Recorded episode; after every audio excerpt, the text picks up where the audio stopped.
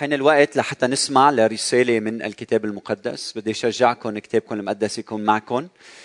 هلأ الوقت وصلاتي إنكم تكونوا جاهزين جاهزين نفسيا جاهزين روحيا جاهزين جسديا جاهزين معنويا لتسمعوا لرسالة يلي من خلال الرب بده يزيد تكريسك لإله يزيد حبك لشخصه لحتى تحبه أكثر من أي وقت مضى.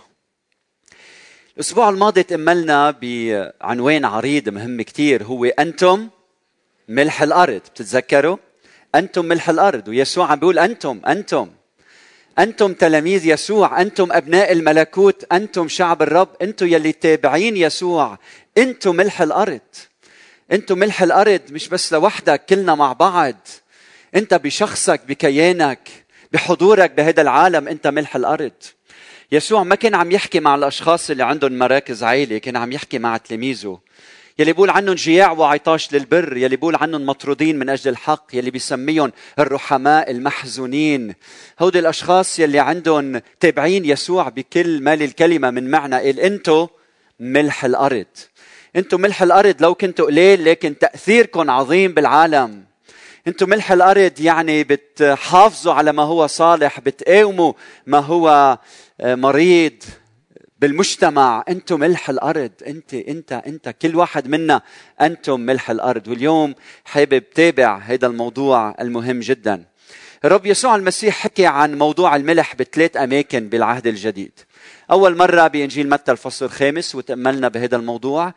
المكان الثاني هو لوقا 14 وهذا تركيز اليوم من إنجيل لوقا الفصل 14 الأعداد 34 و 35 بيقولوا هذه الكلمات. بيقولوا الملح جيد. الملح شو؟ جيد. ولكن إذا فسد الملح فبماذا يصلح؟ إلا يصلح لأرض. حتى للأرض ما بيسوى. ولا لمزبلة. فيطرحونه خارجا. من له أذنان للسمع فليسمع. هل عندنا دينين بتسمع اليوم؟ هيدي الرسالة عبول الرب لنا عم بقول أن الملح جيد. وإذا بدكم بالأصل جيد هو الملح. جيد هو الملح. وإذا الملح بيرمز للمؤمن صار المؤمن جودة المجتمع.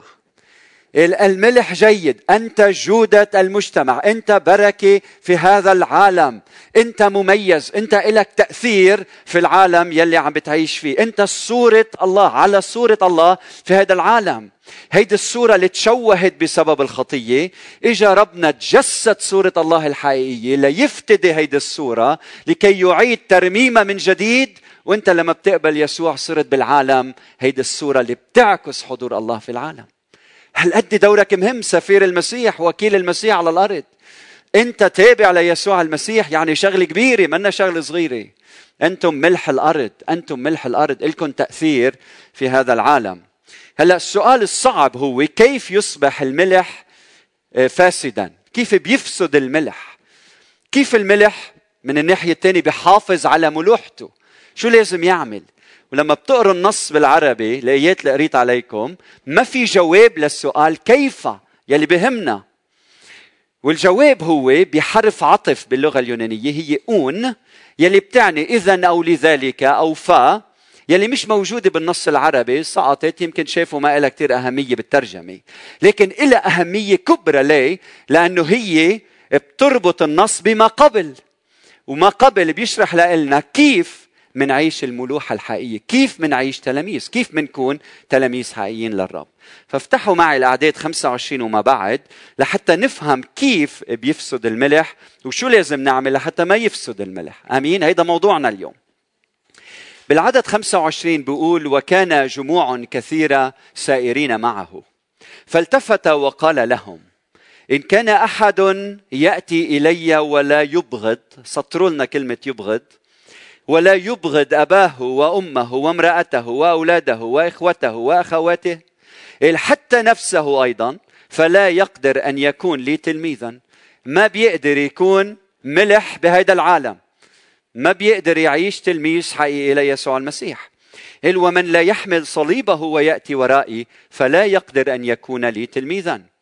ومن منكم وهو يريد أن يبني برجا لا يجلس اولا ويحسب النفقة. هل عنده ما يلزم لكماله؟ اللي ألا يضع الأساس ولا يقدر أن يكمل فيبدأ الجميع جميع الناظرين يهزؤون به. قائلين هذا الإنسان ابتدأ يبني ولم يقدر أن يكمل. وأي ملك إن ذهب لمقاتلة ملك آخر في حرب لا يجلس اولا ويتشاور هل يستطيع أن يلاقي بعشرة آلاف الذي يأتي عليه بعشرين الفا؟ وإلا فما دام ذلك بعيدا يرسل سفارة ويسأل ما هو للصلح. فكذلك كل واحد منكم لا يترك جميع كل ما له جميع أمواله بالأصل كل ما له كل شيء بيملكه كل شيء له. إلا يقدر أن يكون لي تلميذا. إذا إذا الملح جيد ولكن إذا فسد الملح فبماذا يصلح؟ ففي ضوء القرينة نكتشف شيء كثير مهم. نكتشف إنه في ثلاث علامات للملح الجيد يلي رح نتأمل فيهم اليوم وإذا بتحبوا تكتبون عندكم بيبقوا معكم للمستقبل. العلامة الأولى إنه الملح جيد إنه هيدا التلميذ حقيقي هو إنه مدعو إنه يحب الجميع لكن محبته أقل من محبته للرب. يعني بعد مرة العلامة الأولى إنه هيدا الشخص بحب الكل أقل من محبته للرب. أقل من محبته للرب. بالعدد 26 بقول إن كان أحد يأتي إلي ولا يبغض أباه وأمه وامرأته وأولاده وإخوته وأخواته حتى نفسه أيضا لا يقدر أن يكون لي تلميذا. لما بنسمع كلمة أنه لازم يبغض بنقول يا عمي ما يسوع دعانا أنه نكرم أبانا وأمنا. مش هيك؟ أكرم أباك وأمك. هو اللي قالنا أحب تحب قريبك كنفسك. هو اللي قالنا حتى أعدائكم أحبوا أعدائكم. مش هيك؟ طب كيف يا يسوع عم بتعلمني هون أبغض؟ المشكلة هي إنه في شيء لازم نعرفه يلي هو صيغة بلاغية باللغات السامية إنه عبارة يبغض يعني أن إنك تحب أقل. مش معناتها تكره معناتها تحب أقل. فيسوع هون عم بيقول لنا ما فيك تكون تلميذي إلا إذا كنت أنا أكثر شخص بتحبه بحياتك. ما فيك تكون تلميذي إلا إذا كنت أنا الأول بحياتك. إذا كان ولائك لإلي بالأول التزامك لشخصي بالأول انتسابك لإلي بالأول قبل حتى أهلك وعائلتك يلي بتحبهم وبتحترمهم لكن رقم اثنين دايما. لأنه إذا هو ما كان الأول رب على حياتك هو ما بيكون رب إطلاقا. ما فيك تقول أنت رب رقم اثنين يا رب. يا رب بالمركز الأول يا هو منه رب اطلاقا. فأنت لازم تفهم إنه محبة الله هي الأولى بحياتك ومن هيدي المحبة بترتوي ومن هيدي المحبة بتروي العالم من حولك وبتعيش ملح في هذا الأرض. فالمحبة له اولا. هيدي المحبة كثير مهمة. عمليا لما أنت بتحب الرب اولا انتبه معي كل علاقه تقمع حريتك من أن تحب الرب اولا لازم تقطعها. صح؟ يعني كل علاقة بتوقف حاجز بينك وبين الرب بتقطعها. كل علاقة ممكن تضعف حبك للرب. شو بتعمل؟ تقطعها إذا كانت علاقة حب تقطعها إذا كانت علاقة كره تقطعها كل شيء كل علاقاتك اي علاقه إذا ما بتقودك أكثر لأنك تحب الرب اولا بتقطعها هيك عم بيقول ليه؟ لأنه محبة الرب هي هي اولا. فلما بتحب الرب ما بتقدر تحطه حد حدا هيك عم بيقول. ما فيك تحطه تحت حدا وما فيك تحطه حد حدا. هو بده يبقى الأول. فالملح يمتحن ليس بكثرة المواهب والقدرات إنما بقيمة المحبة المالئة كيانك مالئة ذاتك تجاه يلي أعطى ذاته من أجلك على الصليب. هون تمتحن المحبة بالمحبة تمتحن المحبة. بدك تعرف حالك إذا أنت ملح هل المحبة محبتك للرب هي الأعلى هي الأسمى هي الأولى. أمين؟ طيب التطبيق افحص كل علاقة. هل بتقربك من الرب أم لا؟ افحص كل علاقة. وهيك بتعرف هل بتخليك تحب الرب أكثر؟ نعم أم لا؟ هلأ التطبيق انتبهوا صعب أحيانا. رح أعطيكم مثل. نحن بنعرف إذا بدك تحب الرب اولا يعني بدك تطيع وصاياه. مش هيك؟ من يحبني يحفظ وصاياي. فالمحبة مرتبطة بطاعة الوصية. إذا أنا بحب الرب بطيع وصاياه. إذا أنا بحب الرب بعمل مشيئته. إذا أنا بحب الرب بعمل إرادته بحياتي. بتمم إرادته صح؟ طيب إذا الرب عم بعطي مثل هلا إذا إذا إذا الرب بده منك تكون بلبنان وتعيش بلبنان وتخدم بلبنان وتأثر على المجتمع بلبنان وإنت عارف إنه بلبنان لبنان منه لمصلحة أولادك مش خارج مستقبل أولادك في تضحية في ظروف في ألم لأولادك وأنت بتحب أولادك شو بتختار؟ شفتوا الصعوبة وين؟ فرب سائل إنه يا خي شو ذنبهم اولادك؟ ليش عم تظلم اولادك؟ إذا أنت بتحب تكون بلبنان لأنك عم تخدم بلبنان بس شو ذنب اولادك؟ أنا بحب اولادي، أنا بحب الرب، شو القرار اللي باخده؟ والجوابا برأيي إنه إذا أنت حبيت الرب اولا الرب دايما بحطك بالمكان الأفضل لإلك ولأولادك وعم أقول أفضل من خلال العدسه الإلهية مش من خلال المفهوم البشري لأنه في كتير فرق بيناتهم. فالسؤال هو مين قال إنه الرفاهية بالغرب والازدهار وهال نوعية الحياة اللي بنعيشها هي الأفضل لأولادنا على المدى البعيد؟ مين قال هيك؟ مين خدعنا وقالنا إنه هيدا الشيء أفضل؟ سؤال تاني هل يلي بيعيش بالغرب مثلا بحب زوجته أكثر مني؟ هل يلي بيعيش بالغرب يعني ببطل يطلق؟ هل يلي بيعيش بالغرب اولاده بيعيشوا بالإيمان أفضل من اولادي اللي بيعيشوا بالإيمان بمجتمع صعب اللي الضيق اللي أنا فيه؟ مين قال إنه الألم منه مفيد للإنسان؟ فرجوني شخص نجح بالحياة وأثر بالمجتمع وما اختبر الألم والتعب وال... وال... يمكن نوع من الاضطهاد أو القساوه بالحياة وألم وتعب. وتضحية وعذاب صح؟ فمين قال إنه هيدا. هيدا الاختبار اللي بيقطع فيه الإنسان هو هو مضر لأولادنا إذا كان محطوط باطاره الصحيح أكيد إذا كان يسوع الأول بحياتنا لما بطيعه أنا بكون بالمكان الأفضل لإلي ولأولادي في بكنيستنا أشخاص بخجلونا بمحبتهم للرب تعرفوا يعني في أشخاص بكنيستنا في هيدي الأم يلي بسبب إيمانها لما آمنت بيسوع وشاركت إيمانها مع أولادها وتعرفوا على الرب وزوجها مسافر لما عرف إجا هو وأخوها وهو وأبوها وانهالوا عليها بالضرب وكانت النتيجة إنه هربت هي وأولادها ودفعت كلفة. حبت الرب أكثر من زوجها. حبت الرب اولا. وهيديك الام الثانية يلي بنعرفها يلي لأنه حبت الرب من كل قلبها زوجها خطف اولادها منها ولهلأ هي ما بتعرف وينني وقصص كثيرة هيدي منا قصص خرافية هيدا واقع عم نعيشه اليوم. هودي أشخاص حبوا الرب أولا. فاليوم بدي أدعيك إنك تقطع كل علاقة بحياتك بتمنعك إنك تحب الرب أكثر وتعيش للرب أكثر وكل علاقة بتضعف هالعلاقة مع ربنا اليوم بدي شجعك في ضوء الكلمة إنك تكون ملح وتقطعها. آمين؟ النقطة الثانية أنت ملح صالح غير فاسد إذا كنت بتحب انتبه نفسك أقل من محبتك للرب. هيديك إذا بتحب الآخر أقل من محبتك للرب. هلأ إذا بتحب نفسك أقل من محبتك للرب. بنفس العدد 26 بقول إن كان أحد يأتي إلي ولا يبغض سطروها مرة ثانية أباه وأمه وامرأته وأولاده وإخوته وأخواته. بعد في شيء؟ بعد في شيء؟ نعم. حتى نفسه أيضا لا يقدر أن يكون لي تلميذا. يا رب ما سبق وعلمتنا انه تحب قريبك كنفسك. كيف بدي أبغض نفسي؟ المسيح هون ما عم بقول تبغض نفسك يعني تكره نفسك بالطريقة المدمرة نفسيا. انتبه لما انت تحب نفسك وتكون الغاية الأنانية. يعني كل شيء بده يصير غايته لذتي وحاجتي و... وأنا وما حدا غيري وما عم تفكر إلا بحالك.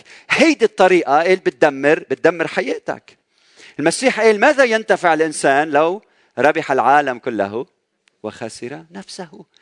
فلحتى ما تخسر نفسك لازم يسوع يكون قبل نفسك قبل الذات تبعك.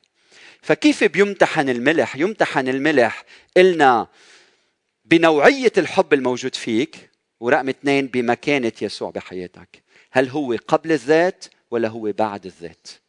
هيدا هو الامتحان الحقيقي. هيدا الملح يلي عم نفتش عليه إنه يكون يسوع قبل الذات. هيك عم بقول. بدك تتبعني؟ يسوع قبل الذات. وإذا بتحب الرب اولا بتريد مجده اولا. مش مجدك بتريد مشيئته اولا بتريد إرادته اولا بحياتك قبل قبل ذاتك قبل مشيئتك. إنك تكون تلميذ يعني يكون عندك استعداد إنك ما تنشغل اولا بهذا العالم وامتلاء والممتلكات والثروات. اولا تنشغل بالرب اولا. وبعدين هوديك كلهم بعدين هوديك كلهم. عمليا. إذا الرب اولا والذات ثانيا إذا الحياة ما سدت حاجاتك أنت مكتف لأنه الرب اولا. إذا الرب اولا والنجاح ثانيا أنت ناجح قبل ما تبدأ مسيرة النجاح. إذا الرب اولا والثروة ثانيا أنت غني بمال أو بلا مال.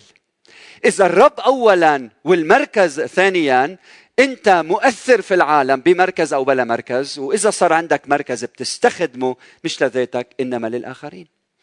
إذا الرب اولا عندك وقت له إذا الرب اولا عندك وقت تقضيه معه. يلي بيقول أنا منشغل منشغل ما عندي أنا مسيحي أنا مسيحي بس أنا منشغل ما عندي وقت. السؤال هو ولا بتجلس معه ولا بتعبد شخصه ولا بتقدس يومه ولا بتخدم شعبه ولا بتأثر بعالمه. طب كل هودي ما عندك وقت لإلهم. ويسوع أول بحياتك في شيء غلط. في شيء غلط يا جماعة. فإنه تكون ملح يسوع هو الأول بحياتك. اليوم في صراع مستمر بين شغلتين بين الأنا على العرش وبين يسوع على العرش. تتذكروا هيدي الدائرة؟ أول صف تلمذة واحد بياخده بشوف في دائرة هيك كبيرة. هذا الإنسان. وبوسط هيدي الدائرة في دائرة أصغر صح؟ وشو في على العرش على هالكرسي؟ السيدة الآنسة الأميرة اللي اسمها الأنا مش هيك؟ أنا أنا بهمني أنا أهم شيء أنا بنقول أنا أكثر كلمة أكثر لفظة بنلفظها هي أنا لما بيجي يسوع وبتختبر يسوع بيقول لك يسوع شرف انزال عن العرش واعطيني كون أنا على عرش قلبك ولما بتعمل هيك تجد حياتك بتلاقي معنى حياتك بصير للأنا معنى بتصير تفهم الحياة. فالأنا بتشرف وبتنزل عن الكرسي وبتصير قاعدة حد يسوع ويسوع هو على العرش عرش قلبك. أيام شو بصير؟ بعصبنا حدا بصير في احتكاك معين مش هيك؟ بتقول له ليسوع زيح بتطلع أنت على العرش وبتصير تسلك ب... بإنسانيتك هيدي وكل شيء بتعمله مضر. ما في شيء بفيد. بترجع بتوب بتقول له يا رب بدي أرجع أحط الأنا على حياتي بدي أسألك اليوم هل الأنا على عرش قلبك ولا يسوع على عرش قلبك؟ وهيدا هو كل الفرق. فالتلمذة تمتحن بهالمسألة العميقة جدا كثير عميقة. مين على عرش قلبك؟ إذا يسوع أنت ملح العالم. إذا الأنا بعدنا بالبشريتنا وبإنسانيتنا عم نتصرف. فالتلمذة شيء مكلف. شو بتكلفك التلمذة؟ أثمن شيء إنك تحط يسوع على عرش قلبك. لأنه الإنسان عنده ميل للألوهة بده يتألى. بده الأنا تصير الإله بيخضع لها شو ما بدها يلا اعملي هيك بيعمل هيك. ويسوع عم يدعيك اليوم تحط يسوع شخصه أولا على عرش قلبك. العلامة الثالثة والأخيرة هي ما يلي. العلامة الأولى قلنا يسوع قبل الآخر. العلامة الثانية يسوع قبل الأنا. والعلامة الثالثة يسوع قبل الحياة. يسوع قبل الحياة. فيك تقولها؟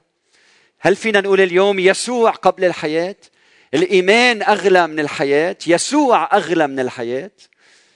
شغلة كبيرة. كلام سهل لكن التطبيق شغلة كبيرة. بالعدد 27 بيقول ومن لا يحمل صليبه. من هون عم جيب لكم إياها إنه يسوع أغلى من الحياة. شو يعني يحمل صليبه؟ استعداد للموت. من لا يحمل صليبه ويأتي ورائي فلا يقدر أن يكون لي تلميذا. كذلك كل واحد منكم لا يترك للأسف للأسف حاطينا بفان دايك جميع أمواله. والعبارة هي جميع كل ما يملك كل شيء فيه كل شيء عندك وبتملكه حتى ذاتك كل شيء استعداد تخسر كل شيء ولما أقول كل شيء كل شيء من أجل يسوع أنت بتكون ملح وأنت بتكون تلميذي. فبدي أسأل نفسي وأسألكم هل نحن مستعدين إنه نضحي؟ هل أنا عندي استعداد إنه يكون مصيري مثل مصير يسوع؟ إني أدفع الثمن إني أتخلى عن أمور من أجل يسوع. هيدا الامتحان هنا. فاللي اياه يسوع شيء كثير كبير. عم بيقول لنا بدون كلفة بيفقد الملح قيمته. من دون كلفة بيفقد الملح قيمته. بكلام تاني عم بيقول لنا المسيح انه المحبه لله اولا هي الأصل والتضحية هي ثمر الشجرة. الأصل المحبة بس ما في أصل من دون ثمر والثمر هو التضحية. يعني لا محبة من دون تضحية. إذا محبتك هالقد بتضحي هالقد إذا محبتك هالقد بتضحي هالقد إذا محبتك هالقد بتضحي هالقد إذا يسوع هو الأول والأسمى والأغلى وأهم شيء بحياتك كيف ممكن ما يكون في تضحية؟ أو أقله استعداد للتضحية. وإذا الله رحمنا بيكون رحمنا. عم تفهموا علي؟ ما ما في تضحية ما في محبة من دون تضحية. إذا المحبة هالقد كاملة نحو يسوع وما عندنا استعداد نضحي بحياتنا وبوقتنا وبعمرنا ليسوع المسيح في مشكلة بحجم المحبة وحجم مفهومنا للتلمذة الحقيقية. هلأ أكيد يسوع بكافي يلي بضحي وبحب أقرأ عليكم هال هالآيتين بشجعوا بيقول بمرقس 10 29 31 الاجاب يسوع وقال الحق أقول لكم ليس أحد ليس أحد ولا واحد. قال ترك بيتا أو إخوة أو أخوات أو أبا أو أما أو امرأة أو أولادا أو حقولا لأجلي ولأجل الإنجيل. ها؟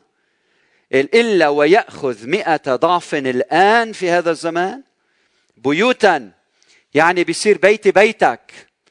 أنت إذا اضطهدت وتركت بيتك كل بيت من بيوتنا بيتك. هيك عم بيقول وإخوة وأخوات بنصير إخوتك وأخواتك وأمهاتك وأولادك وحقولا مع اضطهادات قال وفي الدهر الآتي الحياة الأبدية. ولكن كثيرون أولون يكونون آخرون والآخرون أولين. للأسف هيدي الرسالة رسالة التضحية كثير صعبة ببلادنا. ورح أعطيكم سببين.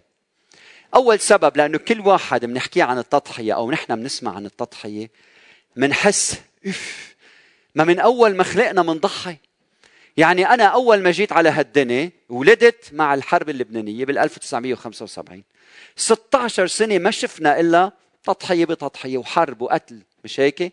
وأنتم يلي جايين من بلاد تاني نفس الشيء بشرقنا وبقينا من حرب لحرب لحرب لأنواع حروب متعددة. فاللي بيسمع عن التضحية بيقول اف هالقد كمان بدك إياني ضحي. انتبه بدي اياك تعرف إنه أحيانا كثير بنضحي لأسباب خاطئة. من شي جمعتين ثلاثة أو أربعة رحنا هايك بالكنيسة كل نهار سبت بنروح هايك. فوصلنا على محل كنا مجموعتين وثابت أنا مع قدام أول مجموعة. شفت الطريق هيك طالعه لفوق وصعبة وقاسية. فكرت إنه المجموعة الأولى طلعوا فيها فرحت أنا شو عملت؟ طلعت فيها وكنت حامل بنت عمرها شي سنتين وكانت الطلعة متعبة جدا. فأنا ضحيت كثير لما وصلت فوق بيجيني تليفون إنه أنت بالاتجاه المعاكس. فكان لازم ننزل نزول بدل ما نطلع طلوع. فشو صار؟ أنا ضحيت لسبب بلا سبب. شيء ما له قيمة منه صحيح. وكم من مرة نحن ببلادنا بصراحة عم بقول ضحينا بسبب انتمائنا الأعمى لأحزاب. ضحينا بسبب غبائنا ضحينا بسبب كرهنا لكل شخص مختلف عنا. لأنه تعدينا مع كل جوارنا صار فينا أنه صرنا عم نضحي بلا سبب. الآباء يأكلون الحصرم والأولاد يدرسون أولاد أبائنا أخطأوا ونحن ماشيين بنفس الخطأ بنفس النهج. يا جماعة تعبنا. يا أخي هيدي الشجرة ما عم تعطي ثمر.